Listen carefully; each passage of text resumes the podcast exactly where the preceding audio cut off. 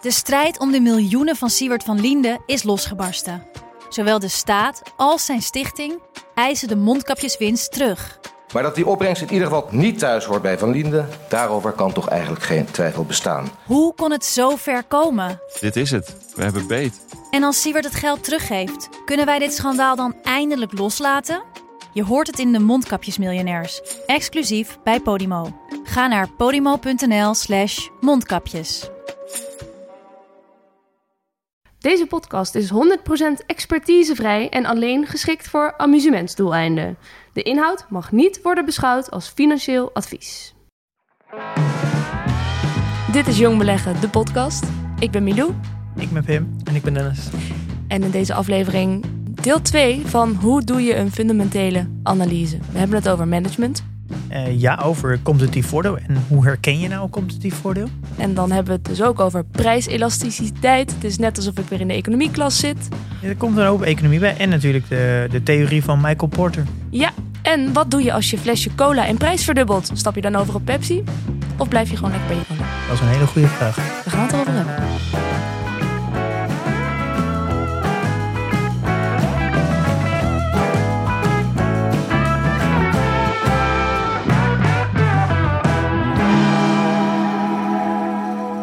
Gaan het hebben over het competitief voordeel en het management. En dit is een, eh, een hele interessante eh, onderdeel van de analyse. Waarom? Vind je het zo interessant? Ehm, nou, ik denk dat dit, dit is heel erg bepalend of het bedrijf op lange termijn een bestaansrecht houdt. En dus nou, ik denk dat de meeste huizen een hele lange horizon hebben. Dus het, het, het liefst wil je natuurlijk aandeel zo lang mogelijk vasthouden. En dat Ja. aandeel, het bedrijf aan zich eigenlijk gaat compounden. Dus elk jaar winsten kan herinvesteren en dan daardoor groeit. Denk Ja. een mooi voorbeeld zijn natuurlijk Facebook en Google en Microsoft en Apples en zo, Amazon. Die blijven elk jaar maar winsten herinvesteren en, en kunnen groei creëren. Eigenlijk wil je zulke soort bedrijven zou je natuurlijk vroeg willen hebben. ja, maar we weten nog van Thomas Heeg, twee afleveringen geleden, dat hij zei, ja, een bedrijf leefde in 2015 gemiddeld maar 15 jaar. Ja, en dat, maar een, een goed competitief voordeel eh, heeft een, ja, zorgt ervoor dat het bedrijf heel veel voor lange termijn bestaansrecht heeft. Ja, Eh, dus dit is heel belangrijk. En daarnaast natuurlijk het volgende onderdeel is dat hoe gaat het management daarmee om?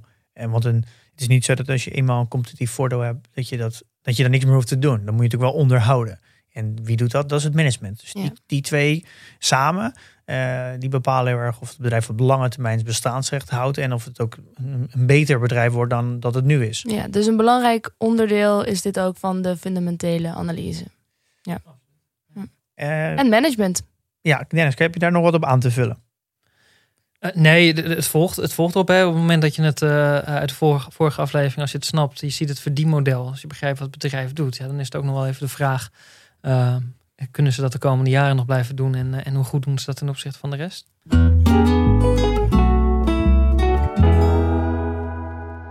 Dus waar beginnen we deze analyse, jongens? Nou, kijk, Dit deel van de analyse. Volgens mij is, is, het, is het goed om te zien, en dat is een, beetje wa- wat je net ook zei, van ja, een gemiddeld bedrijf bestaat blijkbaar 15 jaar. Ehm, kijk, in essentie verliest een bedrijf, de meeste, verliezen door de tijd heen gewoon eh, competitief voordeel. Als je niks doet, als je geen innovatie hebt, als je niet ontwikkelt, ga je dat verliezen. Dat- Ofwel iemand anders gaat beter doen, eh, gaat iets beters bedenken, of iemand anders gaat goedkoper doen. Ja. Ehm, dus er moet iets gebeuren ehm, waardoor je dat voordeel houdt. Ehm, Ja. ja. ja, dat, da- daarom is het zo belangrijk, zeg maar. Hè? Dus dat is. ehm, dat is natuurlijk wel, het, het, het, het- als je een, een goed competitief voordeel hebt, heb je ook hoge marges. Maar dat is natuurlijk een beetje honing, want als, een, ja, als je een bedrijf met hoge marges trekt dat natuurlijk concurrenten aan. Want dat is natuurlijk een interessante markt om, om in te zitten. Eh, en dan kan je, dus met, ja, kan je dus heel makkelijk concurreren op prijs door iets lagere marges te bieden. Eh, wat, Waarom hebben we het opeens over marges? eh, nou, omdat een, ik denk dat een marge een heel mooi voorbeeld is. Aan de marge kan je goed zien of het, een, of het mogelijk een competitief voordeel heeft. Want een- als het maar een marge heeft van 2%, dan heeft het natuurlijk geen competitief voordeel. Maar als het een marge heeft van 30, 40%, ja, dan heeft het een heel groot competitief voordeel. Om dat even concreet te maken, hebben we daar voorbeelden bij? nou ja, ik, ik denk dat als je kijkt naar ehm, ehm, een, een Facebook, ehm, al eerder gesproken, maar ik denk ook Alphabet. ehm, ja, dat zijn bedrijven die, die volgens mij in een marge zitten waar eh, eh, de meeste niet in zitten. Heel veel cloud, eh, de Amazon Ja. Cloud in ieder geval, hè, dus niet Amazon als geheel. Maar wat bedoelen we dan precies met, met marge? Ja, dat is eigenlijk, kijk, op het moment dat je eh, eh, iets moet maken voor een euro en je kan het voor twee verkopen, dan, eh, dan ben je, dat wat ertussen zit, is gewoon je marge. Dus kijk, Ja, op het moment dat er gewoon heel veel concurrenten zijn of alternatieven waar je het ook kan kopen, ja, kan je gewoon minder geld vragen. oké. dus zo'n Ehm, Facebook heeft hoge marges, omdat dat heel ja, dat meer kan vragen voor zijn advertenties, omdat het weinig concurrentie heeft. Weinig competitief. Ja, veel competitief voordeel. Ja, die- die- alle platformen die zij hebben. eh, en- nou goed, het, het zijn in ieder geval in de westerse wereld, Amerika, Europa, er zijn niet heel veel alternatieven. Je zit gauw aan een Facebook eh gelieerd eh, eh, Ja. eh, platform. Ja. Ehm, Dus zij kunnen Ja. hoge marges. ja, en het bereik is gigantisch. Er zijn niet, volgens mij niet echt alternatieven die ik zo kan bedenken waar je een even grote eh, Nee. publiek bereikt. Ik denk dat een mooi voorbeeld is als jij eh, water verkoopt op een, eh, een warme dag en er is, je bent de enige die water verkoopt, eh, dan kan jij daar een hele hoge prijs voor vragen. Maar als jij, die, als jij het water uit de supermarkt haalt en, gaan, en andere mensen die gaan het ook doen en die gaan het in dezelfde straat op hetzelfde kraampje verkopen, dan kan jij niet meer heel veel vragen, want dan Ja. gaat jouw buurman die gaat dan daar net onder zitten, dus Ja. die verkoopt dan al het water. Ja, precies. Nou ja, ik ben wel zo dan eerlijk. Ik vind water wel echt een eerste levensbehoefte. Dus ik zou daar nooit te veel voor vragen. Vind ik niet, vind ik niet juist. Eh, nee, maar er zijn plekken in de wereld waar, eh, eh, waar het heel schaars is. En dan kan je, wordt, het, we gaan, wordt, worden er hoge prijzen gerekend naar toeristen toe. Precies. Ja, en, en het is, hè, want andersom wat je net zei van, het, is, het is- werkt een beetje als honing, hè, hoge marges. Dat is ook een beetje wat Jeff Bezos bijvoorbeeld hè, van Amazon ooit heeft gezegd. Hij zegt, ja, you- your margin is my opportunity. Dat is in ieder geval voor de tak van het, eh, eh, het spullen verkopen. Ja, die zag ergens anders marge. Die denkt, ik, eh, ik haal die marge eraf en ik trek die markt gewoon naar me toe. Oh ja. Ja. Dus hij, heeft, hij doet het zonder marges bijna. En wat is dan het idee daarvan? Dat je uiteindelijk de andere spelers wegspeelt. Zodat je alsnog Ja, je, houdt concurrentie buiten de deur. En op een gegeven moment, en dat, daar is Amazon natuurlijk enorm sterk. Het is gewoon het schaalvoordeel wat ze hebben met de enorme logistieke netwerken. Ehm, Ja. enorm. Oké, maar dan is Jeff dan wel iemand die nog steeds de marges laag heeft. Maar dat dat niet per se dus verkeerd hoeft te zijn. Nee, Nee. absoluut. Het is, ook, het is niet altijd zo dat, dat ehm, eh, bedrijven alleen maar goed zijn als ze de enige zijn, of de monopolist, of de, of de enorme marges. Er zijn bedrijven heel goed in, in met een hele kleine marge. Als je de beste bent in eh, eh, je kostenvoordeel, hè, of je bent gewoon echt ja, dan heb je lage marges. Maar dat kan een enorm competitief voordeel zijn. Maar dat, nu noem je even, volgens mij, Michael Porter heeft hier een, een, een onderzoek naar gedaan. Of die heeft met een, een soort van competitieve strategie. Er zijn, dit is op te delen in twee, bedrijven zijn op te delen in twee verschillende strategieën, toch? Ja, Michael Porter, dat is een beetje de, de goeroe in, eh, in strategieland eh eh, Waarom? Wat wereldwijd. is de achtergrond? Ehm, ja, die, die is strateeg. Die heeft onderzoek gedaan naar bedrijfsstrategieën. Oké. Ehm, Ja. Dus een bekende meneer is ook aan, aan te raden om die gewoon eens te googlen en eens even te kijken wat die. maar kijk, in essentie heeft hij eh, eh, twee hoofdbrokken aan eh, hoe moet je nou je strategie inrichten. En, en eentje is, dat noemt hij differentiatiestrategie. Ehm, ja, dan, dan wil je uniek zijn. Dan wil je echt iets anders doen. Dan moet je ergens eh, toegevoegde waarde leveren op een uniek product. Ehm, daar zul je ook zien dat de marges vaak wat hoger zijn. Of de switching cost, hè, de, de kosten om naar een alternatief te gaan, zullen wat hoger zijn. Ehm, eh, dat is één. Eh, en de andere is een kostenleiderschapsstrategie. Dus dat is gewoon ervoor zorgen dat je de goedkoopste bent. Hè, of zo goedkoop mogelijk bent. Ja. en het, het- de essentie is natuurlijk ook dat zo'n bedrijf richt zich anders in. Een bedrijf met een kostenleiderschapsstrategie eh, zit heel erg op, op processen. Dat helemaal lean maken, het efficiënt maken. Bijvoorbeeld Basic Fit en Ryanair zijn denk ik twee mooie voorbeelden daarvan. Ja, absoluut. Ja. Maar Amazon dan ook of niet? Ehm, nou, ja, Amazon, kijk, bij Basic Fit, en die die is, ja, dit is gewoon dat is een hele goedkope keten. Die probeert gewoon alle opsmukruiten, EasyJet, Ryanair, is, is gewoon zo basic mogelijk en alles zo strak en efficiënt mogelijk eh, inrichten. Kijk, Amazon doet een beetje, als we het hebben gewoon over de, eh, eh, de webshop Amazon als het ware. Die, die doet een beetje van beide wel. Want die doet natuurlijk qua ehm, ehm, het verkopen tegen hele lage marges. Ehm, maar de uniekheid zit natuurlijk wel in het totaalaanbod. Het- je kan bijna alles kan je daar kopen. Ja. ja, goede voorwaarden. Dus die bieden, en die bieden ook veel. Goede Ja. service. Ja, dus daar, daar zou je een beetje eh, van beide. Maar volgens mij is de kern van wat ze, wat ze doen en waarom ze groot worden, is omdat ze tegen hele lage eh, kosten, marges, eh, Heel efficiënt. markt. Amazon, eh, Amazon is natuurlijk een lastig bedrijf om zo in, omdat het zo groot is. Ik denk Ja. namelijk bij AWS dat ze juist in de differentiatie strategie zitten. Mhm. Maar bij de, de webshop aan zich, Ja. is gewoon het- de marktplaats ook waar, waar alle andere partijen producten kunnen aanbieden, dat, daar zit echt de kostenleiderschapsstrategie. Ja. Daar maken ze echt wel een tweedeling in. Ja, en het is ook vaak zijn de voorbeelden als, als Alphabet, Amazon, Facebook zijn ook bijna, die zijn zo eh, uitzonderlijk en uniek en groot ook. Die zijn bijna voor, voor 98% van alle andere bedrijven eh, werkt dat niet zo. Hè? dus het is bijna nooit, een nooit een- goed om dat als voorbeeld te nemen. Dat is Eh, niet nee. eerlijk eigenlijk ook. Ja. Precies. En die kostenleiderschap eh stijl. Ik vind dat echt zo'n saaie eh, stijl eigenlijk. Gewoon dat Ja. de hele, alles moet efficiënt en zo strak en alles moet hetzelfde. En dat vind ik echt... Ik, ik vind persoonlijk ook dat de minst leuke bedrijven om, om in te beleggen. Omdat het namelijk, het, het, het- gaat alleen maar over efficiëntie, en kostenbesparing. Haat efficiëntie. Weinig, eh, er zit, zit weinig. het is- Je bent is niet iets dat je trots bent eh, omdat je eh, eh, eigenaar bent van Basic Fit of Ryanair. En gewoon vanuit, als, vanuit een Ja. individu. Ja, het is Ja, ik- Ja, ik zou, kijk, als, als consument, eh, dat snap ik dat. Maar als, als, als, ehm, als je kijkt gewoon op, op wat betekent dat bedrijfskundig en wat moet je daar.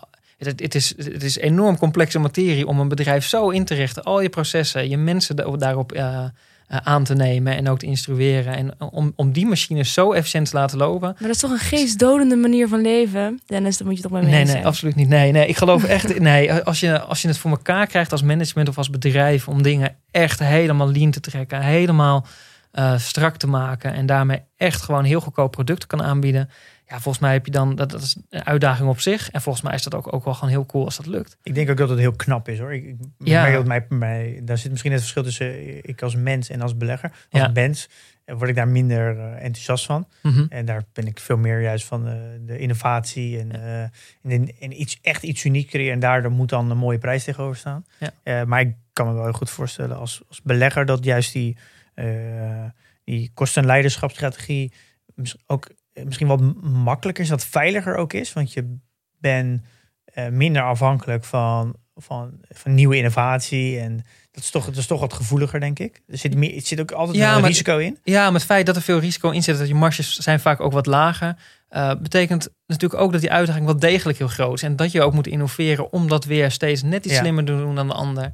En, en, en voor te blijven lopen. En, Ja. en je ziet ook, hè, want dat is wel wat je zegt, je ziet veel helemaal nieuwe beleggers te kijken naar de allermooiste producten of de nieuwste innovaties. Of de, ehm, die neiging zit er natuurlijk over het algemeen bij mensen wel meer in. Terwijl als je net wat anders gaat kijken naar die wellicht de bulkproducten of de wat saaiere producten. Of, ja, da- daar kan echt een briljant bedrijf achter zitten. Wat, wat dingen echt op innovatie en, en al dat soort zaken goed doet. Ja. Alleen dan gericht op strak uitgeleide processen, goedkope Ja, producties. Ik denk dat er wordt altijd als domino pizza's als voorbeeld aangehaald. Dat is natuurlijk een van dat zegt ze altijd dat is een betere belegging geweest dan Google. Eh, als je die grafiek kijkt van de afgelopen 20 jaar, is het eh, bijna een rechte lijn omhoog. Ja, dat- die doet niks anders dan, eh, dan kostenefficiëntie natuurlijk. Onvoorstelbaar. Dus dan kun ik, en dat zie je natuurlijk ook wel een beetje bij, denk ik, bij de Starbucks en de, de McDonald's. Die zijn ook al 20 jaar bezig met eh, kostenefficiëntie. Ja, zoals McDonald's ook begonnen, zeg maar. Hè. Die- Dat is ooit de allereerste McDonald's volgens mij. Dat was van die oprichters die hadden bedacht van nou, Die, eh, die, die zagen alle, ja. alle ingewikkelde eh, processen in, in restaurants of in die dachten, ja, dit- dit, kan strakker, Die dit hebben kan ook een slimmer. eigen een, een soort van proces ontwikkeld. Dus met machines erbij, zodat iedereen een andere stap kon doen tijdens het maken van een hamburger. Ja. Kunnen we één echt leuk bedrijf noemen dat werkt volgens deze dingen? Want sorry, Domino's, niet mijn favoriet. Eh, McDonald's ook niet. Basic Fit ook niet. Is er één bedrijf bij wat echt...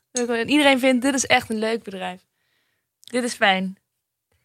Nou ja, ik, jij bent misschien jij bent meer een beetje een elite. Ja, ik zit me ook heel verwend op te stellen. Ja, dat, dat je daar alleen ben ik mij luxe tegen houdt en, eh, ja. ja. ja, heel erg eigenlijk. Sorry. Ik hou mijn mond wel weer. Nou ja, ik denk dat heel veel mensen vinden het heel fijn om bij Basic Fit te sporten. Eh, eh, omdat het goedkoop is. En heel veel mensen vinden het fijn om, om met Ryanair Oké, laat, te ik, laat ik de vraag dan zo stellen. Zijn er elitaire bedrijven die op deze manier werken? Gewoon puur interesse. Maar wat is, een, wat is een elitair bedrijf? dan? ja, Of iets wat ik dus gewoon, weet ik veel... eh, mm, ja, wat is een elitair bedrijf? Ja, zoveel luxe producten hebben. Of de, Ja. de, de lu- luxe kleding, zeg maar de duurdere merken. Dat, kijk, dat zit allemaal niet op kostenleiderschap. Dat is helemaal niet waar ze op mikken. Nee. Ehm, eh, de dure drankjes ook niet. De, ehm, ja, nee, hè? maar goed, dat er is... niet. Ja, nee, oké. Dat, nou, Eh, nee, ja. Dan weet ik dat. Nee. Nee. Nee, er zit misschien zit daar wel ergens een scheiding hoor. Met luxe en misschien ook eenvoud. Met vliegen heb je dat. Met, met sporten, met... ehm, Ja. ja. Zijn er, ehm, is er een hele simpele manier om je af te vragen of, eh, of het bedrijf een competitief voordeel heeft? Ja, kijk, wat je natuurlijk wel. Ehm, de, de simpelste manier is eigenlijk gewoon om te kijken naar, naar het bedrijf en gewoon af te vragen van wat als het bedrijf gewoon de prijzen met 20% verhoogt. Wat gebeurt er dan? Kijk, als een Netflix dat doet, tenminste niet voor, mij- voor mij, maar voor de meeste mensen denk ik, als ik in een serie zit en die volg ik, eh, dan kan Netflix de prijs echt wel prima met 20, 30, 40% omhoog doen. Ik Ja? blijf betalen en ik blijf kijken. Ja, dat doe ik ook wel, ja. Ja, ehm, omdat ze, ze hebben een competitief voor. Ze hebben unieke series, ze hebben unieke films en ze hebben gewoon een groot aanbod. Ja, dus ik, ik Ja. blijf er wel bij. Ja. Ehm, ik, ik ga niet voor drie of vier of vijf euro meer per maand ga ik het niet opzeggen en dan maar de serie niet kijken. Oké. Dat, dat is, Oké. ehm, maar kijk, er zijn natuurlijk bedrijven eh, te bedenken. Als je naar eh, een randstad, eh, die levert eh, uitzendkrachten. Ja, als daar in één keer de, de prijs met 20% omhoog gaat, dan ga je als bedrijf er naar een ander uitzendbureau. Ja, want er zijn genoeg andere uitzendbureaus. Ja, ja. Shell aan de pomp. Ja. Als ik, als ik eh, 100 meter verder rijd en ik kan bij de BP voor 20% minder tanken, dan doe ik dat waarschijnlijk. Ehm, weet je, de- dus... ehm, Cola? ga- ehm, eh, cola, ja, dat is een enorm, tenminste voor mij, maar voor veel mensen denk ik, eh, voor Coca-Cola, eh dan mag de prijs, uh, dan mag, mag wel 50% bij, koop ik het nog, zeg maar. Ik ga niet overstappen naar een eigen Oh, merk. echt? Ja, Ja. Je, gaat 100%. niet, je gaat niet naar Pepsi. Nee, nooit. Nee, nee. Oh, ik Nee, ik heb zelfs als ik bij een terras een cola wil drinken en ze hebben Pepsi, dan bestel ik spa rood. Wow. Ja, Ja. Bij mij is het andersom. Echt waar? Ja. het is toch ook gewoon een optie om het helemaal niet meer te drinken? Ik vind het echt, echt suikerwater. Ja, daar heb je de CEO-variant voor, hè? nou, en, en natuurlijk is het persoonlijk, maar ik denk dat iedereen wel, wel hey, je kan wel aanvoelen van of je ehm, eh, ja, bij de McDonald's een burger wil eten of een Coca-Cola wil bestellen of een Netflix-serie wil kijken. Daar zit gewoon, ehm, dat competitief voordeel is daar gewoon wat groter dan bij ehm, Randstad. nou, Randstad of een Shell of Ja. een... eh, Ja. ehm, Oké. Want dat, dat noem je dan, eh, heeft, dat heeft iets met de prijs te maken. Daar, dus je kijkt heel erg naar wat, als de prijzen verhoogd worden, gaan mensen het dan nog steeds afnemen? Eh daar komt natuurlijk heel snel al bij de vraag, eh, zijn er alternatieven? mhm. Eh, dus dan kom je al heel snel bij het monopolie-idee of duopolie of iets in die buurt. Ehm, De onzichtbare hand. Moet ik ook aan denken. Toch? Van Adam Smith. Die heeft, dat was die econoom. Die zei van vraag en aanbod. En dus ook prijs hangen met elkaar samen. Ja, de, de Ja. prijselasticiteit noemen we dat in de economie. Ja, ja, ja. En dat is, kijk, op het moment dat je ehm, eh, een monopolie hebt, dan is het een vrij simpele. eh, dan heb je een inelastische prijs. En dan kan je de prijs heel erg verhogen, maar gebeurt er niet zoveel met de vraag. Ja.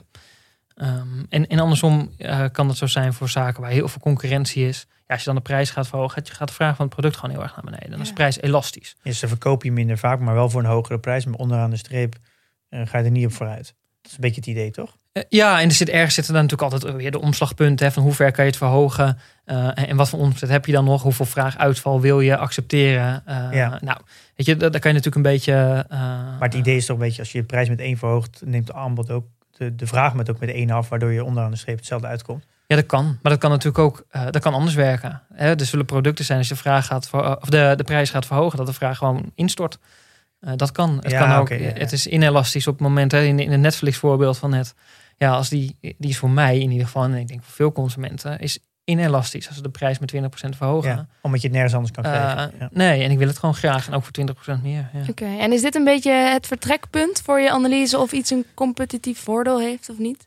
Nou, voor mij is het in ieder geval, het is een eenvoudige manier om er naar te kijken. En ook als je kijkt naar het stukje, eh, het is goed volgens mij om te begrijpen, ook met die strategie, van waar zitten ze nou precies? Hè? En, en hoe goed ehm, eh, doen ze dat? Het is ook een beetje als je, dat is ook wat Poorter zegt, hè, op het moment dat je tussen die twee strategieën, differentiatie en kosten, eh, als je er tussenin gaat zitten, van allebei een beetje wil zijn, die neiging hebben ook wel veel bedrijven, dan, dan eindig je een beetje, hè, na 15 jaar, dan besta je niet meer, hè, de gemiddelde omdat je dan en je bent bezig met je, eh, met je R&D ontwikkeling, een uniek product dat vermarkten. En aan de andere kant je bedrijf heel erg inrichten op efficiënte processen en alles ja, low cost houden. Dat, is, dat is bijna niet te doen. Dan raak je een beetje in een... Ja, dat is ook een- logisch, want je hebt niet de marges om je, je R&D constant te vinden.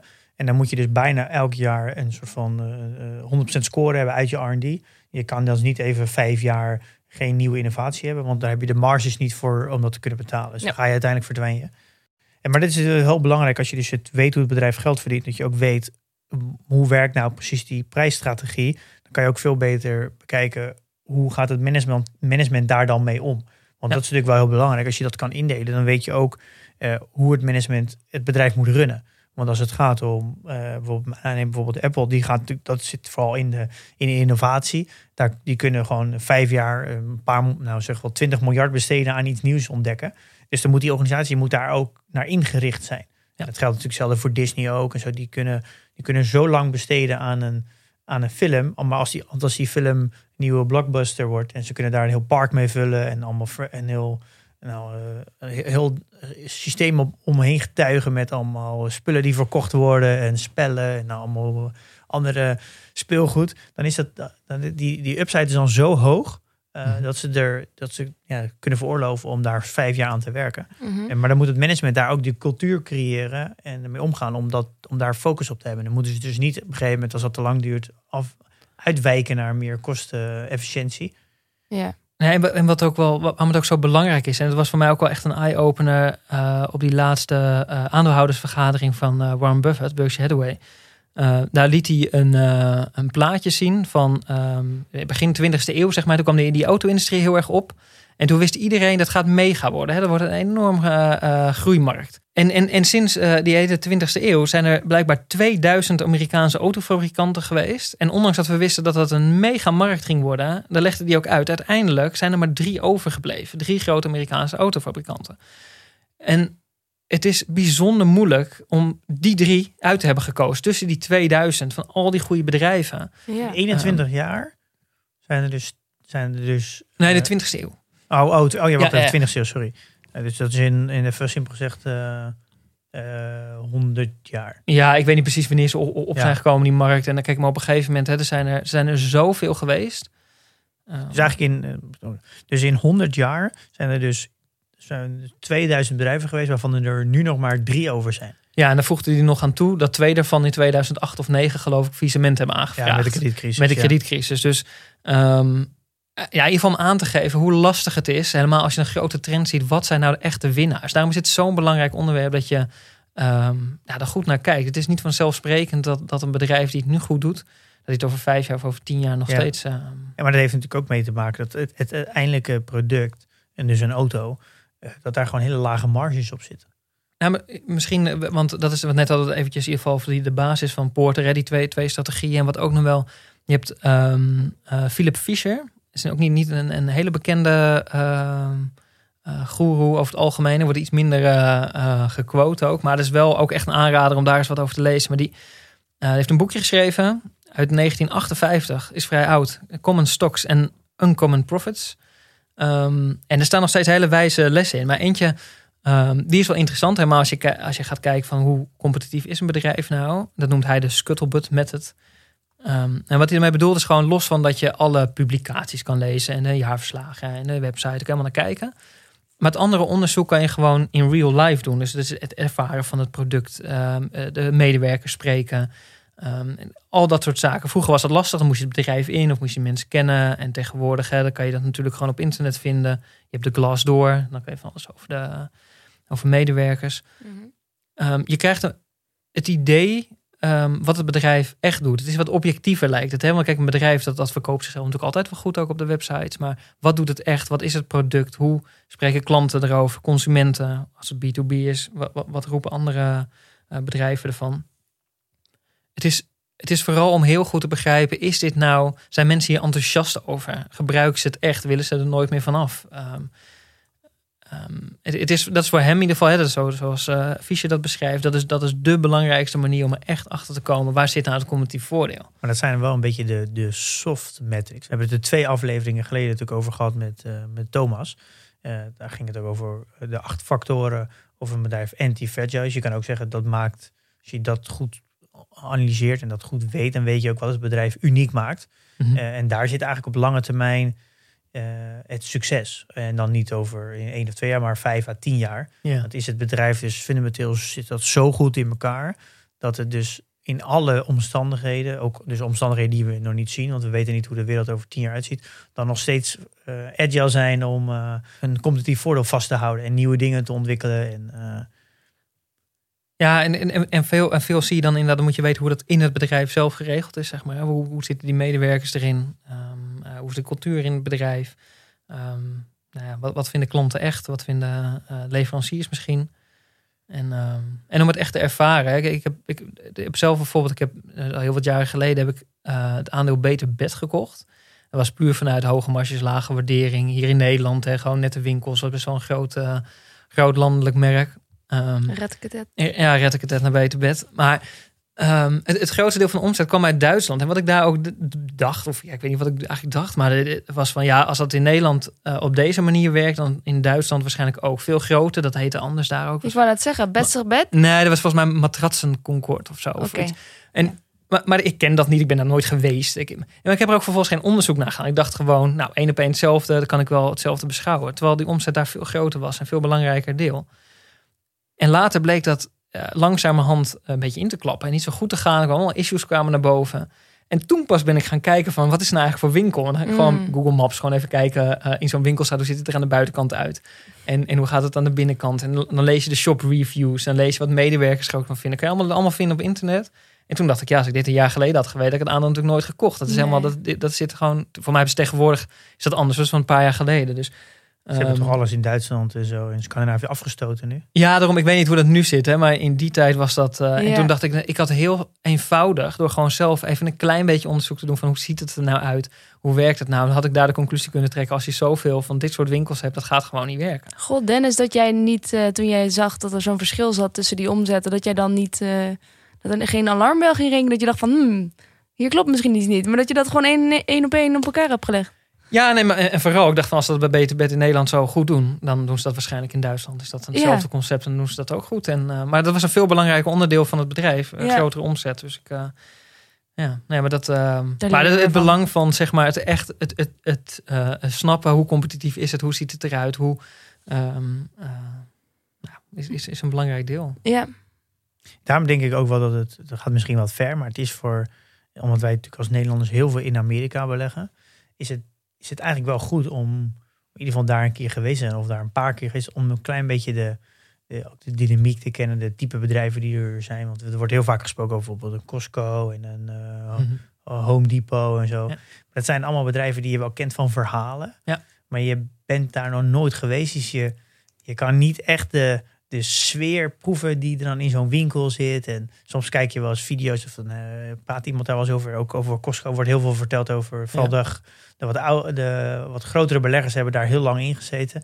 Maar je, je kent niet de, de echte sfeer van hoe kan je zo'n winkel nou plaatsen in, in het landschap van Nederland. Dat je een beetje weet van wat voor type winkel is het. Dan, dan mi- mis je wel dat je, dat, je daar niet, dat je daar niet bent geweest. Of in ieder geval daar niet woont. Eh, Je ervaart het niet, zeg Nee, maar. En, en daardoor zie je ook niet als er een andere keten opkomt. Of dat, die dan, dat je denkt, hey, die is beter of deze blijft achter. Je kan het gewoon niet, ehm, nou, in ieder geval niet zelf ervaren. Dat is echt wel een groot minpunt. Maar eh, eh, want Porter heeft ook nog iets, iets meer geschreven over een competitief voordeel. En dat is op te delen in een soort van five force framework. Maak je daar ook gebruik van? Kijk je daar ook naar als je een bedrijf analyseert? Ja, ik heb het in ieder geval, ik, ik heb het in mijn achterhoofd zitten, zeg maar. Ik weet, ik weet een beetje hoe dat werkt, wat het is. Het zit in je achterhoofd. Het zijn wel een beetje de lenzen waardoor je kijkt naar een bedrijf. Hè? Dat is eh, ehm, misschien goed om ze even te benoemen, hè? Ja. alle vijf. Mhm. Ehm, je begint met eh, de, de bargaining powers of buyers. Dus gewoon hoe eh, machtig zijn de kopers van het product. Die Ja. hebben natuurlijk afhankelijk van je concurrentiepositie een bepaalde ehm, macht. Ja, dat is een mooi voorbeeld. is Dus als ik ga vliegen, kan ik met KLM of met eh EasyJet. Ik word allebei van A naar B gebracht. Ja, in, in de vliegtuigindustrie heb je, heb je eh, wat mij betreft, een, een, ja, als koper. Het maakt mij, maar daar kunnen andere mensen misschien anders naar kijken. Maar ook met KLM of British Airways of Air France vlieg. Het maakt mij niet zoveel uit. Als ik ergens eh 100 euro goedkoper kan vliegen, dan doe ik dat wel. Je zou nog kunnen zeggen dat, dat EasyJet en Ryanair wat anders zijn dan KLM en British Airways. Ehm, eh, dat onderscheid is er nog, maar ik denk dat Air France of KLM, ik volgens mij maakt dat niet zoveel uit. Dus dan heb Ja. je als koper best veel macht om die eh eh, prijzen te bepalen. Ja, en dat is natuurlijk heel anders bij Apple. Eh, Eh, ja. Want dan moet je echt een heel ander ecosysteem in. Ja. Eh, en dan eh, de volgende. Ja, dan hebben we de bargaining power of suppliers. Ja, dat, dat is hetzelfde principe, maar dan eh, eh, de leveranciers. ja. Ehm, ja, kijk, als je producten nodig hebt die, die heel schaars zijn, ehm, eh, ja, dan, dan heb je niet zoveel keus. En dan ben je heel erg afhankelijk van welke prijs je doorgerekend krijgt. Als we dat ook weer bij de vliegtuigmaatschappijen houden. Ja, daar, daar zijn niet heel veel leveranciers van. Eh, niet van de motoren, maar ook niet van de vliegtuigen zelf. Nee, we hebben Boeing en we hebben Airbus. We hebben Airbus. Ja, eh, dat is maar- het. En luchthavens ook, hè, de slots die je hebt op een luchthaven. ehm, Is ja, die, die niet zijn meer? niet onbeperkt. Bestaat Fokker niet meer? Nou, dat bestaat misschien wel, maar het maakt niet volledige vliegtuigen meer. Ik denk Nee, onderdelen voor. Airbus, denk ik. Oh ja, oké. En dat is misschien ook wel interessant om eh, over dat. Als we naar de elektrische auto gaan kijken, of gewoon de nieuwe auto, Mhm. daar gaat straks een heel groot onderdeel natuurlijk de batterij zijn. Nou, Ja. Daar zijn niet heel veel leveranciers in de wereld op dit moment die dat doen. Dan hebben we nog het stukje de technologie erin. Mhm. Eh, dus wie doet dan eh, het, het slim maken van de auto? Nou, daar zijn ook niet heel veel leveranciers. Dus je gaat straks natuurlijk krijgen als, als bijvoorbeeld een Peugeot of zo, of Citroën. Die krijgen straks natuurlijk eh, hier heel erg mee te maken. Want die, die, de onderhandelingskracht van een Citroën naar een batterijleverancier of naar een, ja, meer een, een, een softwareleverancier, die gaat straks eh, heel slecht worden. Ja. Ja. Ja. En, en daar zit denk ik echt heel gro- het grote gevaar, denk ik, voor de auto-industrie. Als je, als je niet een van die dingen zelf doet, dan wordt je positie echt heel zwak. Ja, en, de, en dat kan het zijn, want dat is gewoon van de prijs die je, die je moet betalen in de. En soms zijn de switchingskosten ook gewoon heel erg hoog. Hè? Als je op een gegeven moment ergens vastzit aan een leverancier, je kan ook niet altijd, ook al zijn er alternatieven, het kost soms ook gewoon heel veel geld om te switchen, Bijvoorbeeld bij Microsoft Office. bijvoorbeeld. Zeker, Microsoft is denk ik een, misschien wel een perfect voorbeeld dat, is- Ja. dat het wisselen van een Microsoft, nog vooral voor een bedrijf, on- Ja, onmogelijk is. ja dat kan bijna niet. Dat kan niet. Nee, dat, dat, Ik dat kost zoveel waar- geld. Ik denk waar jij werkte bij de NPO. Ja, wij werken met Google. Eh, bij Avrotros. Bij Google? Wij zitten met, eh, we zijn er net overgestapt, dus ik heb ook geen Word meer. Oh, wauw. Ah. Wij zijn dat geswitcht. hoor je niet vaak. Nee. Ja. Helemaal niks meer van Microsoft? Nee. Nee, ik zit met eh, Google, zit met Excel en met eh, Docs. En eh, ja, we werken in de cloud. Oh, wauw. Ah, wat goed. Oh. Het is op zich wel handig, omdat je dan altijd overal toegang hebt tot al je bestanden. Ja, nee, zeker ja. Nee, Hm. dat klopt. Ja, Nou, het kan dus wel. Ja, Ja, kan dus precies. wel. Oh, ik had het niet Goed inzicht. Ja. Ja. Eh, Ehm. goed, we waren een lijstje aan het doen. Ja, puntje drie. Eh, De threat of new entrants. Ja, die, in sommige markten zijn, is het gewoon relatief eenvoudig om toe te treden. Eh, ja, in sommige is dat gewoon ontzettend lastig. Oké. Ja, dus hier de ook. dreiging van nieuwe toetreders, dat ja. Ja, en dat heb je natuurlijk enerzijds, als we het weer even bij de vliegtuigen houden, bij, als je het hebt over de bargaining powers, dan doen, doen, doen vliegtuigmaatschappijen dat, dat denk ik wat, wat minder goed. Maar ja, je begint niet zomaar een nieuwe vliegtuigmaatschappij, zeg maar, met een stel eh, eh, vliegtuigen en Nee. slots op luchthavens. zeker En, niet in eh, 2021. Maar ik denk dat dat ook heel erg de kracht is waarom eh, de, van de oude bedrijven zoals de utilities en zo en de waterzuivering, eh, de stroom van de mik en de trein, de, rail, de, de railroads en zo, dat zijn natuurlijk allemaal commerciële bedrijven daar. Die, dat zijn voor heel veel mensen een hele fijne belegging, omdat daar, daar komt natuurlijk komt nooit, niet zo er komt nooit meer komen. Er gaat nooit een nieuwe eh, partij een heel rails aanleggen en de treinen, dat gaat gewoon niet gebeuren. Dus dat zijn relatief veilige, veilige beleggingen. En daar Ja. kan het alleen maar fout gaan als mismanagement is. En je ziet bij, bij oude, een beetje de oude economieën, of, of, of zaken als bijvoorbeeld eh, eh, sigaretten of dat soort zaken. Ja, er gaan niet zo heel veel mensen meer nu denken, of bedrijven, van joh, laten we een nieuw sigarettenmerk Nee. bedenken of zo. Dat is, dat is een uitstervend iets. Maar dat is het al 10, 20 jaar. Maar het is al 10, 20 jaar een goede belegging. Ja, precies. Maar dat is omdat juist of er- onder andere door Ja. dit principe. hè. Je, je Oh. krijgt er geen concurrenten. Printers, hetzelfde denk ik. Maar vape, vapers, die vaporizers, dat is een soort van concurrent, een beetje in dezelfde branche. Nieuwe toetreder.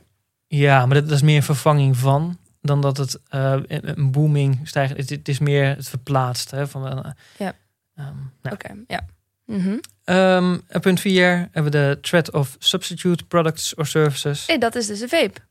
Wat zei je? Dat is de Oh, ja, vaporizer. precies. Ja, ja. En, en dat is wel, het is wel ook een, een belangrijk. Het kan echt een volledige shift zijn, zeg maar. Echt van ehm, eh, post eh, met postzegels naar e-mail. eh, Oh ja. Een totaal ander product door een ander bedrijf gemaakt. Is wel een heel oud voorbeeld, hè, maar ehm, Ja. het zijn vaak en die zie je vaak over het hoofd of zie je niet direct. hè. Je kijkt vaak naar de directe concurrenten, maar, maar de, de grootste shifts zijn ehm, eh, ja, dit ook het videobellen, wat nu is recent zeg maar videobellen, dat gaat heel veel voor zakelijk reizen betekenen. Ja, Misschien en voor ook kantoorgebouwen. de kantoorgebouwen. Ehm, dus is een, ja, een, ander, een ander bedrijfstak die, die, die een shift maakt in. Ja. Nou, dan heb je bijvoorbeeld natuurlijk, eh, de, van fysieke cd's naar eh, iTunes, losse nummers. En van iTunes naar streaming. Ja. Eh, ik denk dat dat is ook vaak... Vaak komt toch de grootste bedreiging juist van, de industrie, van iemand die buiten de industrie zit. ja, absoluut. Ja. Is dat bijna niet eigenlijk, en dat noemen we natuurlijk met een heel mooi woord, disruptie. Ja. Is dat niet bijna eigenlijk altijd je grootste bedreiging? Wat Yes. mij betreft wel. Die andere die zijn in het dagdagelijks, in het jaarlijkse. Hè, dan, moet je, daar ben je dagdagelijks mee bezig. Die andere, dat is echt een lange termijn. Eh, en weet je, je competitief voordeel. Dus zeg maar, ga je zelf of disrupten of je dusdanig aanpassen. dat je ehm, nou, voor blijft of mee blijft komen. Of eh, ja, word je toch ergens een keer weggevaagd. Ja, en is het, eh, dit is, hoe, hoe kan je hier dan als belegger rekening mee houden?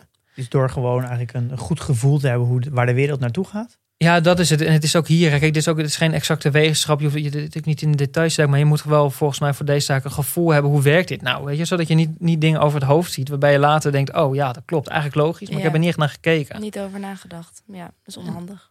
Ja, kijk, en, en om het af te ronden. Kijk, daarom heet het een, een, een force. Dus een krachten, vijf krachten model. Is natuurlijk die vijfde. Dat is the rivalry among ex- existing competitors. Dat is eigenlijk die andere vier. Die drukken Ja. Naar het midden toe op dat stukje. Dat is waar eh, eh, de, de hele markt dan in, zich in begeeft. Daar zit rivaliteit. Daar, daar concurreren ze elkaar op. Ja. Eh, ja.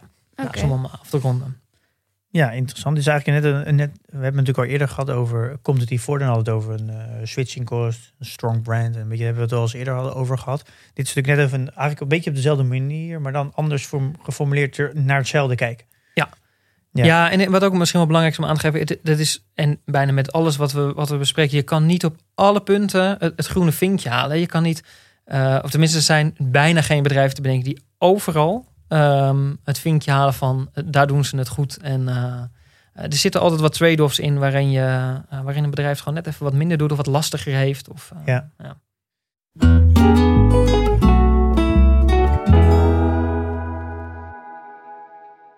We zouden het ook nog over het management Ja. gaan hebben. Zullen we daar zo over beginnen? Hoe, hoe belangrijk is het management voor jou? Ja, eh, be- belangrijk. Het, het is eh, in, gradatie met de rest. ehm, het, het is allemaal belangrijk. hè. Ik kan niet zeggen dat het het belangrijkste is, maar ehm, het, het bepaalt natuurlijk wel heel erg. Ik bedoel, je hebt het verdienmodel, hè, die machine, en, en dat concurreert met, met de andere verdienmodellen om zich heen. Ehm het wordt bestuurd door het management. Hè. Die, die maken keuzes daarin, die eh, eh, ontwikkelen ehm, die machine, dat verdienmodel. Die geven jou geld uit. Eh, ja, ze geven mij geld. Het is ook, je moet ze ook nog vertrouwen in dat ze dat ook nog eens een keertje Ja. slim doen. Ja, want jij bent eigenaar van het bedrijf. Dus het is precies. kapitaalallocatie komt dan natuurlijk gelijk naar voren. Eh, kijk je daar dan ook heel erg naar hoe ze daarmee omgaan? Ehm, eh, ja, ja je, je kijkt natuurlijk, hè, wat, het management heeft een verhaal bij wat ze de komende vijf jaar of tien jaar of, of, eh, of op nog langere termijn, wat ze eh, willen bereiken met het bedrijf. Hè, waar ze naartoe willen groeien, welke veranderingen ze zien. Ehm, en daar moeten ze geld voor gaan uitgeven. Dat is jouw geld, hè? Ehm, ja, dus dat, je wil gewoon dat, je wil dat het verhaal klopt. Of in ieder geval logisch klinkt. Dat je denkt, is prima, daar gooi je daar maar heen.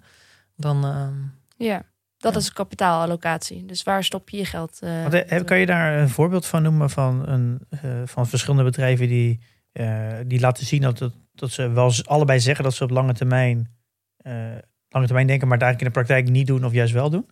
Nou, ik, ik zag dat bijvoorbeeld, kijk bij HP laatst, hè, want ik vind HP vind ik wel, eh, ik vind een interessant bedrijf op heel veel vlakken, zeg maar. Hè. Ook helemaal omdat ehm, het, is- het, is, het is ook een beetje, het is geen hele grote groeimarkt meer, maar juist daardoor dat wat ze doen binnen die bestaande markt, doen ze volgens mij wel heel sterk. Want ze doen eh, alleen printers, toch? Of doen ze nog meer? Print devices, eh, de laptops. Oh, natuurlijk. hè? Ja. doen ze ook. Ja. Ehm, en ik, ik denk dat ze dat super goed doen. Ook heel efficiënt. Er is misschien niet zo heel veel groei meer in. Maar gewoon voor dat wat het is, is het een, eh, is het een goed bedrijf. Maar dan ga je vervolgens kijken naar wat, wat zegt het management erover. Want dan heb je een beetje, snap je een beetje hoe het verdienmodel werkt. En, en, en wat ze maken en hoe de producten in elkaar steken.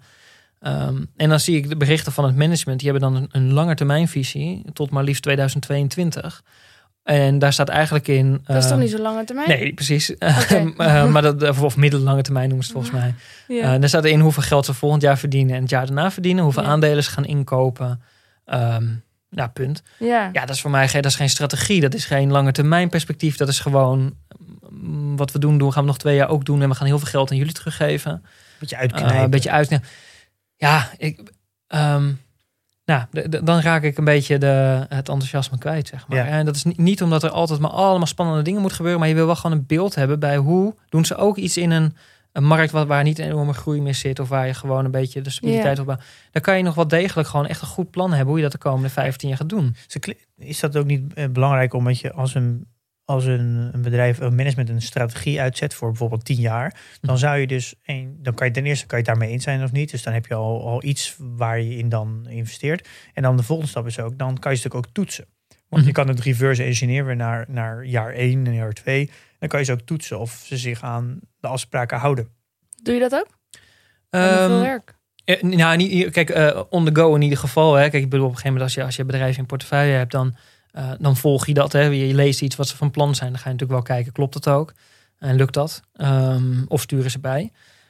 Ehm, en het terugkijken, ja, eh, soms. Eh, weet je, kijk, je ziet ook vaak wel gewoon eh, aan hele eenvoudige zaken of het, ehm, of het gelukt is. Vaak als je al bezig bent met het verdienmodel en, en wat is er competitief voor, dan zie je al waar stonden ze een paar jaar geleden, waar zijn ze nu heen. Dat, dat leggen ze vaak ook al wel uit, Ja. die ontwikkeling. Ehm, Heb, heb je een voorbeeld van een bedrijf die het, die het naar jouw idee heel goed doet? Nou, wat ik wel interessant vind bijvoorbeeld, hè, dat, dat is bijvoorbeeld met, eh, als je naar de auto-industrie kijkt, dat net ook al een beetje als voorbeeld, hè, als je ehm, eh, de sprint eigenlijk die, die Tesla heel erg heeft eh, veroorzaakt in dat, dit is een beetje een, een disruptor wel binnen de industrie en het elektrisch rijden. En dat je vervolgens ziet dat BMW, ook die topman, die zegt van ja, het is voor ons geen sprint, het is een marathon. Ehm, ze willen op, op de hele lange termijn willen ze daar super sterk in zijn. En alles wat ze constant doen, is die marathon lopen. Ze investeren er veel in. Ze hebben een, een, een heel duidelijk toekomstbeeld, een heel duidelijk pad ernaartoe.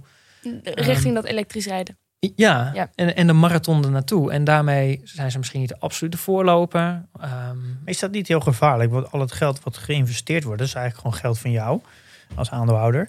Maar dat geld wordt niet geïnvesteerd in groei. Want het wordt eigenlijk geïnvesteerd in het behouden van wat je hebt. Want de, de, brand, de verbrandingsmotor gaat eruit, dus die omzet valt weg. En wordt dan nu geïnvesteerd in, in, in nieuwe omzet. Maar onderaan de streep behoud je je omzet. Dus het, is, Ja. het, is, het zijn eigenlijk nood, het zijn belangrijke investeringen. Maar het is slim een- dat ze doen. je, je Ja. Moet, ja, anders bestaat het bedrijf straks niet meer. Maar het is nou niet waar je zegt van dit zijn investeringen waar je als investeerder blij van wordt. Nee, nee en die, die komen vooral straks bij waardering, zeg maar. Hoe waardeer je nou een bedrijf? Gaan die allemaal echt wel meetellen? Ja, want dit is ja. natuurlijk eigenlijk, ja, je bent eigenlijk geld aan het betalen om de boel in de lucht te houden. Ja, dat klopt. Dat klopt. Eh, Ja, en kijk, Maar ja, een dan weet je dus wel dat ze blijven bestaan, toch? Ja, daarom. En het is wel, je ziet wel gewoon dat management daar, wel, wel dat soort keuzes die ze maken, zijn in ieder geval voor mij, dat vind ik hele logische eh, eh, plannen en die Ja. ze ook goed uitvoeren. En Shell, eigenlijk, die heeft een paar maanden geleden zo'n grote strategie-update gedaan voor tot Ja. 2050. Ja, daar zit, en daar kan je nog van vinden of, of, of de snelheid goed genoeg is of wat, maar gewoon als belegger zie je daar gewoon een pad. ehm, wat ze volgen, wat ze inzetten, wat heel logisch klinkt. eh, wat ze in het verleden ook al in hebben gezet hè, de afgelopen jaren. Is het, ja. ja, dat vond ik wel interessant. Nou, maar mag ik heel veel, want is een strategie nou voor 50 jaar hetzelfde als een visie? Een lange termijn visie. Nou, kijk, de visie is, het is een stip op de horizon. Hè, waar, waar, wat wil je laten worden als je, als je groot bent? Ja. En de strategie is het pad ernaartoe. Hoe kom je van A naar B? Dat is eigenlijk strategie. Hè? Ja. Dus hoe, eh, hoe bewerkstellig je dat? Maar is het belangrijk dat ze... Wat is belangrijker?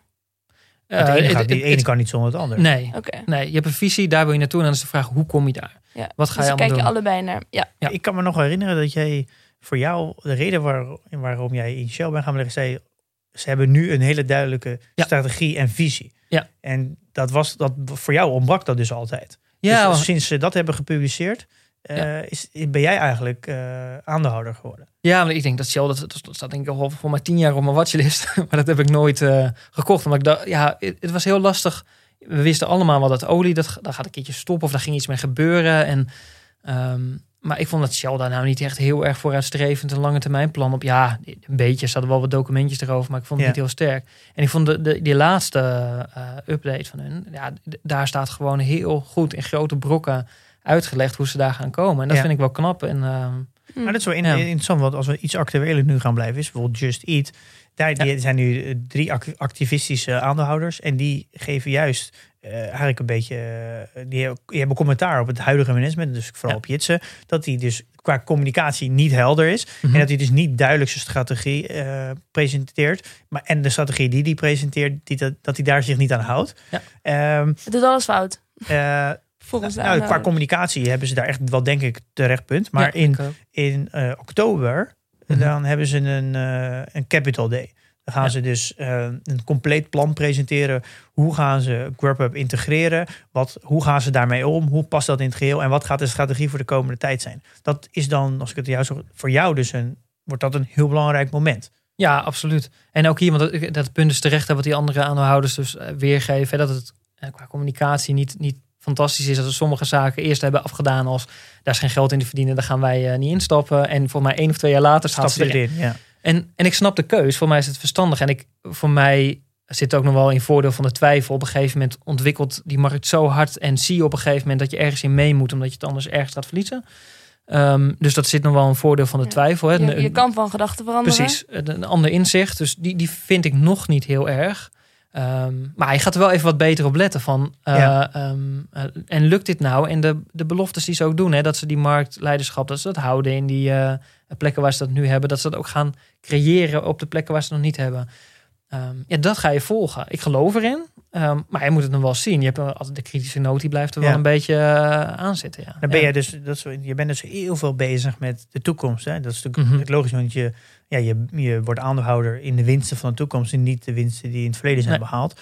Dus je bent heel erg gefocust op eh, wat is het plan voor het bedrijf voor de komende vijf à tien jaar. Dus als dat ontbreekt, is het voor je eigenlijk al een no-go.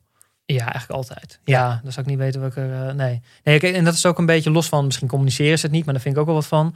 Alleen ehm, eh, als het management zich daar al niet op richt, op die lange termijn en, en hoe ze zich willen positioneren naar de toekomst, toe, welke strategie ze hebben. Ja, dan, dan geloof ik niet dat het over een paar jaar heel goed eindigt. Zeg maar, Nee. hè. Ja. Dan, ehm, eh, ja, en dan is het maar hopen. Hè. Dan ben je, ben je aan het hopen dat het, eh, dat het goed komt. En dan is het elke, elke kwartaalcijfers hopen dat er Ja. weer een plusje uitgerold is. Maar ja, Dus je, je management is heel belangrijk dat ze een strategie hebben, een visie voor de toekomst. En wat ik me dan ook wel afvraag is met management. Ja, hoe weet je dat het eh, goede jongens zijn? Dat ze Ja. geen fraudeurs zijn of dat ze een beetje integer zijn? Integriteit. Integriteit, ja. Ja, en dat is vooral, kijk, je wil natuurlijk, kijk, je wil niet dat het fraudeurs zijn. Alleen het, het uitvinden of iemand een fraudeur is, dat is meestal pas, eh daar kom je pas achter als het zover is. Ja, ze zijn zo goed in het verhullen Ehm, daarvan vaak. Hè? Ja, precies. Dus kijk, ik denk dat je daar ehm nou, bij- bijna niet achter kan komen. Kijk, behalve als, als er uit, uit de accountantsverklaringen blijkt dat, dat er iets niet in, helemaal, helemaal oké is. Of de verklaring blijft uit. Hè. Dat zijn wel echt alarmbellen. Ehm, Mhm. Ja, daar, daar zou je wat uit kunnen halen. Verder is integriteit voor mij vooral, als ik naar het management kijk... ehm, eh, hebben ze volledige openheid van zaken. Hè? Ook, ook dingen die slecht gaan of waar ze moeite mee hebben... of waar de uitdagingen die er liggen. Vertellen ze die gewoon. Ja, maar Ehm, dat, dat heeft Jitse dan bijvoorbeeld dus niet helemaal goed gedaan. Dat nou, maar, mm, ja, maar ik denk niet dat hij. eh tenminste, ik kan me niet voorstellen dat hij iets gezegd heeft wat niet waar was. Of wat hij. Voor Nee. mij heeft hij gewoon zijn, zijn standpunt bijgesteld of zo. Of zijn koers veranderd. Dat ja, vind ik we wat anders. weten het niet precies, omdat hij er niet open over was. Heeft het niet duidelijk gecommuniceerd. Precies. Ja. Dus Nee, wat dan- maakt dan dat we hem nog wel vertrouwen? Ik vertrouw hem ook. Ja. Eh, Nou, maar anderen dan misschien niet. nou, er zit, er zit daar nog voordeel van de twijfel. Kijk, ik heb bijvoorbeeld op een gegeven moment, ik heb nog niet eens heel lang geleden, heb ik Babcock, Babcock International eh, als aandeel gehad. Die, die kwamen echt kwartaal op kwartaal met ellende uit te boeken. Grote projecten waar ze toch op moesten afboeken, waar verliezen in zaten.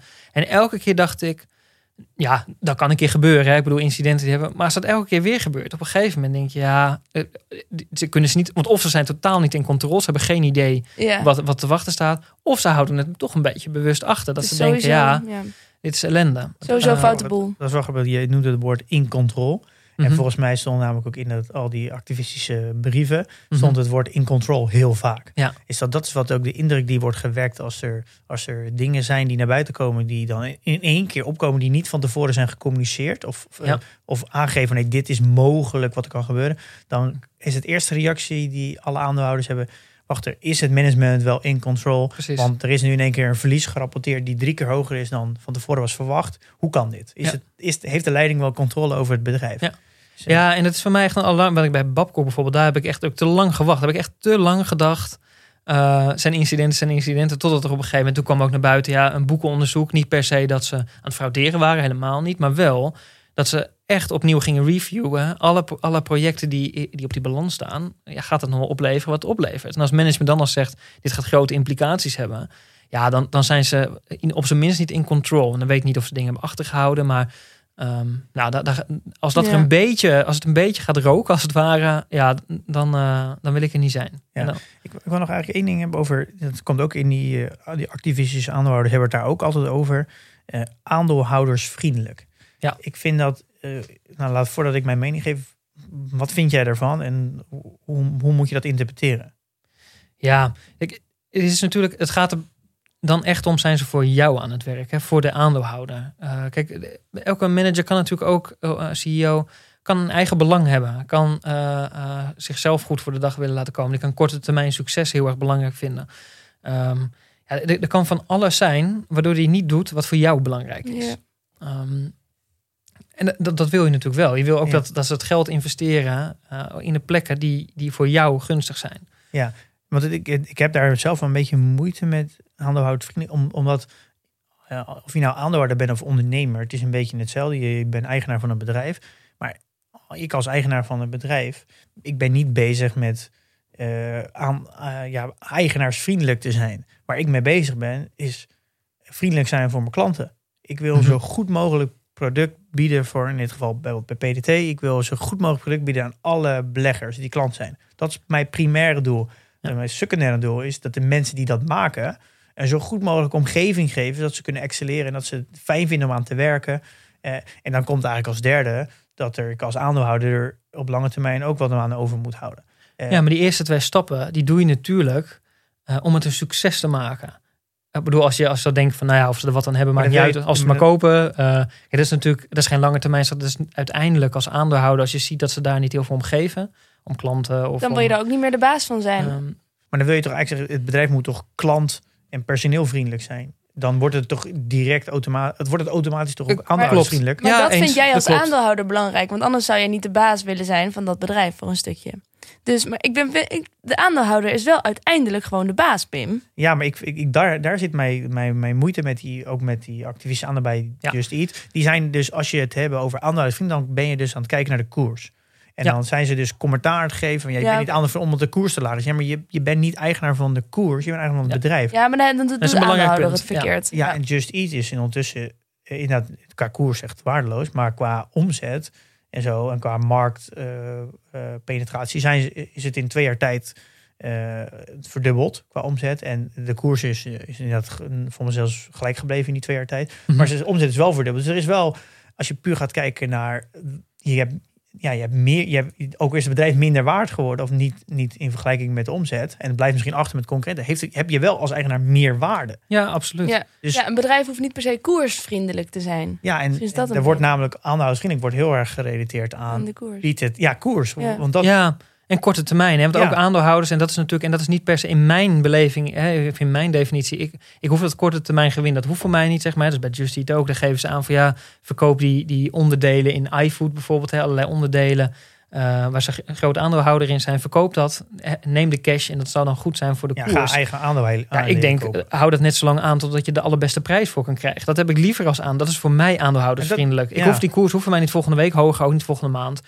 Over een paar jaar moet, komt die waarde er wel uit. En het maakt mij niet zoveel uit wanneer dat is. Ik wil dat het op het beste moment gebeurt. Dat is voor mij. ja, dat vind ik dus ook raar, want ze, iedereen wil dat, je, dat ze iFood verkopen wat 100% groeit per jaar. Ja. Om dan nu een, de onderwaardering in, in je in De koers, Dat is ja. toch. Dat is, dat is toch een hele slechte vorm van omgaan met je geld. Dat is toch zoeken naar korte termijn. En daarom vind ik, daar, zo wordt aandeelhoudersvriendelijk altijd gebruikt. Ja. En ik, daarom heb ik altijd een beetje moeite met die term. Omdat je wil eigenlijk zeggen, je moet klantvriendelijk zijn en personeelsvriendelijk. Want dan op lange termijn volgt de koers vanzelf de winst en de omzet. Ja, ja, het belang van aandeelhouders is ook niet altijd de lange termijn, zeg maar. En dat, Nee, is, dat dat is is- het terecht punt. Ja, het is, het is een beetje een discutabele term aandeelhoudersvriendelijk. Het ligt er maar net aan welke, welke groep aandeelhouders je ook aanspreekt. Ja, dat, dat is Ja. waar. Dat is waar. hey, jongens, eh, hebben we tips om eh, het management te leren kennen? Nou, vol- volgens mij, kijk, ik denk dat het meeste ook wat, wat je, wat je ehm, eh, gaat vinden, dat is toch ook een beetje een subjectieve eh, ervaring die je erbij hebt of wat je leest. Ehm, wat er nog wel eentje is om toe te voegen is, kijk naar de insiders buying en selling. Dus wat doet het management ehm, zelf met de aandelen? Kopen ze het of verkopen ze het? Ja. Het is niet een eh, alomvattende indicator die, die dan bepaalt of het goed gaat of niet. Sommige CEO's worden betaald in aandelen en die moeten op een gegeven moment ook gewoon cashen omdat ze gewoon dat geld willen uitgeven. Dus dat soort effecten zitten er wel in. Maar als je ziet dat eh, als de koers heel hard oploopt en er komt wat hype in het aandeel en wat sentimenten en je ziet ook nog de, de topmensen zie je eh, verkopen. Ja, dat, dat is wel een signaal. Die Ja. weten het beste hoe het gaat met een bedrijf. Ehm, en andersom ook, hè, als je denkt van hé, hey, dit is dit lijkt toch wel erg goedkoop. Eh, en je ziet het, het topmanagement is ook gewoon aan het inkopen. Ja. Dat geeft wel wat vertrouwen of wat comfort. Ja, maar even nog persoonlijker. Als je echt het management persoonlijk wil leren kennen, ga je ook. Moet je dat willen? En ga je dan zitten googlen eh, en dat soort dingen? Of Ja, maar dat is volgens mij ook, dat zijn de stappen die je zet eigenlijk. Hè. Googelen naar de namen. Eh, met name de CEO, denk ik. Eh, nou, daar kom je interviews tegen, filmpjes tegen op YouTube. Hè. Tik de naam in en je vindt de interviews van meerdere jaren vaak ook wel. Ehm, En, en je kan het lezen, gewoon in de publicaties, in de, in de jaarrekening staat altijd een introotje van, van de CEO. Die vertelt iets. Oh ja. En dat, dat geeft heel veel weer over hoe hij naar zijn bedrijf kijkt en hoe die erin staat. Ik vind YouTube echt fantastisch. Vooral Ja. bedrijven, vooral vrij jonge bedrijven. Ik neem bijvoorbeeld Pieter van der Does, van de, de founder en CEO van Adyen. Dat, die heeft in die, door de jaren heen af en toe interviews. Dat doet hij bijna nooit. Mhm. Maar je, er zijn ook prima interviews te vinden van zes jaar geleden. En toen was Adyen Ja. natuurlijk vrij klein. Dus je, het interessante is om te zien hoe die eh, elke keer weer ge- gegroeid is. Maar ook hoe zijn beeld veranderd is van hoe dat bedrijf runt. En eh, hij heeft natuurlijk meer kennis. En ook de manier hoe zijn rol veranderd is. Dat hij in eerste instantie natuurlijk wat nederig was. Omdat hij ook een beetje zijn bedrijf aan het promoten was. Maar nu zo groot is dat dat niet meer nodig is. Dus Ja. eh, voor mij was echt de overtuiging om. Ik ben echt een beetje, dat mag ik niet zeggen, maar wel een beetje verliefd op Adyen geworden. Op het moment dat ik eh, hem, eh, hem ben gaan onderzoeken. Mhm. Hij, voor mij tikte die alle bokjes aan als het gaat om een, een bedrijf runnen met ingenieurs. Hoe, Ja. Dat is, was van een soort van. Ik had het bijna. Ik had gewoon niet, zelf niet beter kunnen doen dan hoe hij dat organiseert. Gewoon Ja. Mhm. alle fouten die ik ook in het verleden heb gemaakt. Met mijn vorige bedrijf, hoe je het opzet met ingenieurs. Die, de, de- hij weet, weet gewoon precies hoe je, dat, hoe, je, hoe je die fouten die ik heb gemaakt, die, die, die, lost hij, die lost hij gewoon gelijk op. En dat was voor mij zo'n bevestiging van oké, dit zit zo goed in elkaar. Ja. En dat is de reden waarom ik eh, echt overtuigd was eh, om in Adyen te gaan beleggen. Ja, ja, leuk. Ja, maar dat, dat is precies volgens mij ook hoe het, hoe het werkt of zo. En wat, nog wel een goede toevoeging is ook, hè, wat we, we zijn vaak enthousiast van die hele extraverte eh CEO's die heel veel, eh, die ook goed overkomen, goed wel bespraakt. Is ook niet altijd. Het is soms ook wel goed als je heel weinig van een CEO die al heel lang in een bedrijf zit. Je ziet er heel weinig van, bijna geen interviews. Is, komt soms wat saai over. Dat kan een fantastische CEO zijn, hè? Die, die gewoon met zijn bedrijf bezig is en de rest allemaal niet zo interessant vindt. Zijn eigen carrière ook niet op één heeft. Die is gewoon zijn, business aan het managen. En ehm, ik bedoel, dat is ook goed. Een saaie CEO is, eh er hoeft echt niks meer te, mis mee te zijn. Nee, maar zelfs voor een saaie CEO, eh, CEO is nog best wel wat te vinden tegenwoordig. Ja, absoluut. Helemaal YouTube Ja. is daar echt, is Ja. echt fantastisch. En podcast trouwens ook. Ja. ook echt, eh, ja. Dat doe ik trouwens ook heel veel. Vind dat, dat vind ik ook het leuke aan, ook aan beleggen. Dat je dus naar CEO's kan luisteren en andere Ja. founders. En daar kan je zelf ook een, eh, een hoop van leren. Ja, het is leuk om te doen. Ja. Nou, heren. Management heel belangrijk. Competitief voordeel heel belangrijk. Ik heb gehoord hoe je nou ja, kunt uitzoeken of dat er is waar je op moet letten. Bijvoorbeeld naar nou ja, die prijselasticiteit kun je kijken wat competitief voordeel betreft. En eh, bij management ga gewoon lekker googlen. Leer die CEO kennen. En eh, ja, dit zijn weer twee belangrijke onderdelen van die fundamentele analyse volgens mij. Ja, misschien de laatste die ik ook nog wel toevoeg aan jouw samenvatting. Dat je Ja. jezelf de vraag stellen, wat, gebe- wat ga je doen als, je, als ze de prijs verhogen? Dat vind ik ook een hele interessante. Dan kan je al heel snel, eh, heb je daar al een gevoel bij. Wat ze gaan doen als ze de prijs gaan. Ja, ga, ga, ik van, eh, ga ik naar Android toe als Apple 20% duurder wordt? Ja, precies. Ga ik, met, eh, met, eh, ga ik niet meer met Ryanair vliegen als ze 20% duurder worden? Ga ik dan naar EasyJet? Daar kan je voor jezelf al heel snel, Ja. heb je al een gevoel, eh, hoe zou je zelf reageren? Ja, precies. Dat indiceert al een hoop. Oké, ehm, dan zit het er weer op voor deze aflevering, geloof ik. Hè? Ja.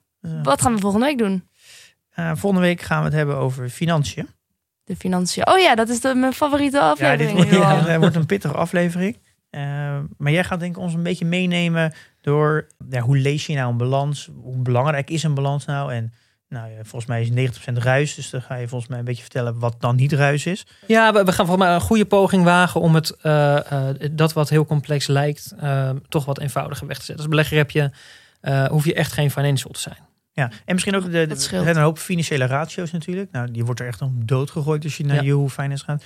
En jij gaat er ook een paar uitpikken die, die jij gebruikt of die jij enigszins relevant vindt. Ja, oké. dus we gaan niet overcompleet zijn, maar we gaan het even toespitsen op jullie. Ja, we gaan het, eh, ik denk heel simpel We gaan- maken. ja. Zoveel simpel mogelijk, denk ik. Die poging gaan we wagen. Ja. Ik ben benieuwd. Oké, leuk. Nou, zin in. Dan eh, in de tussentijd investeer in je kennis en beleg met beleid.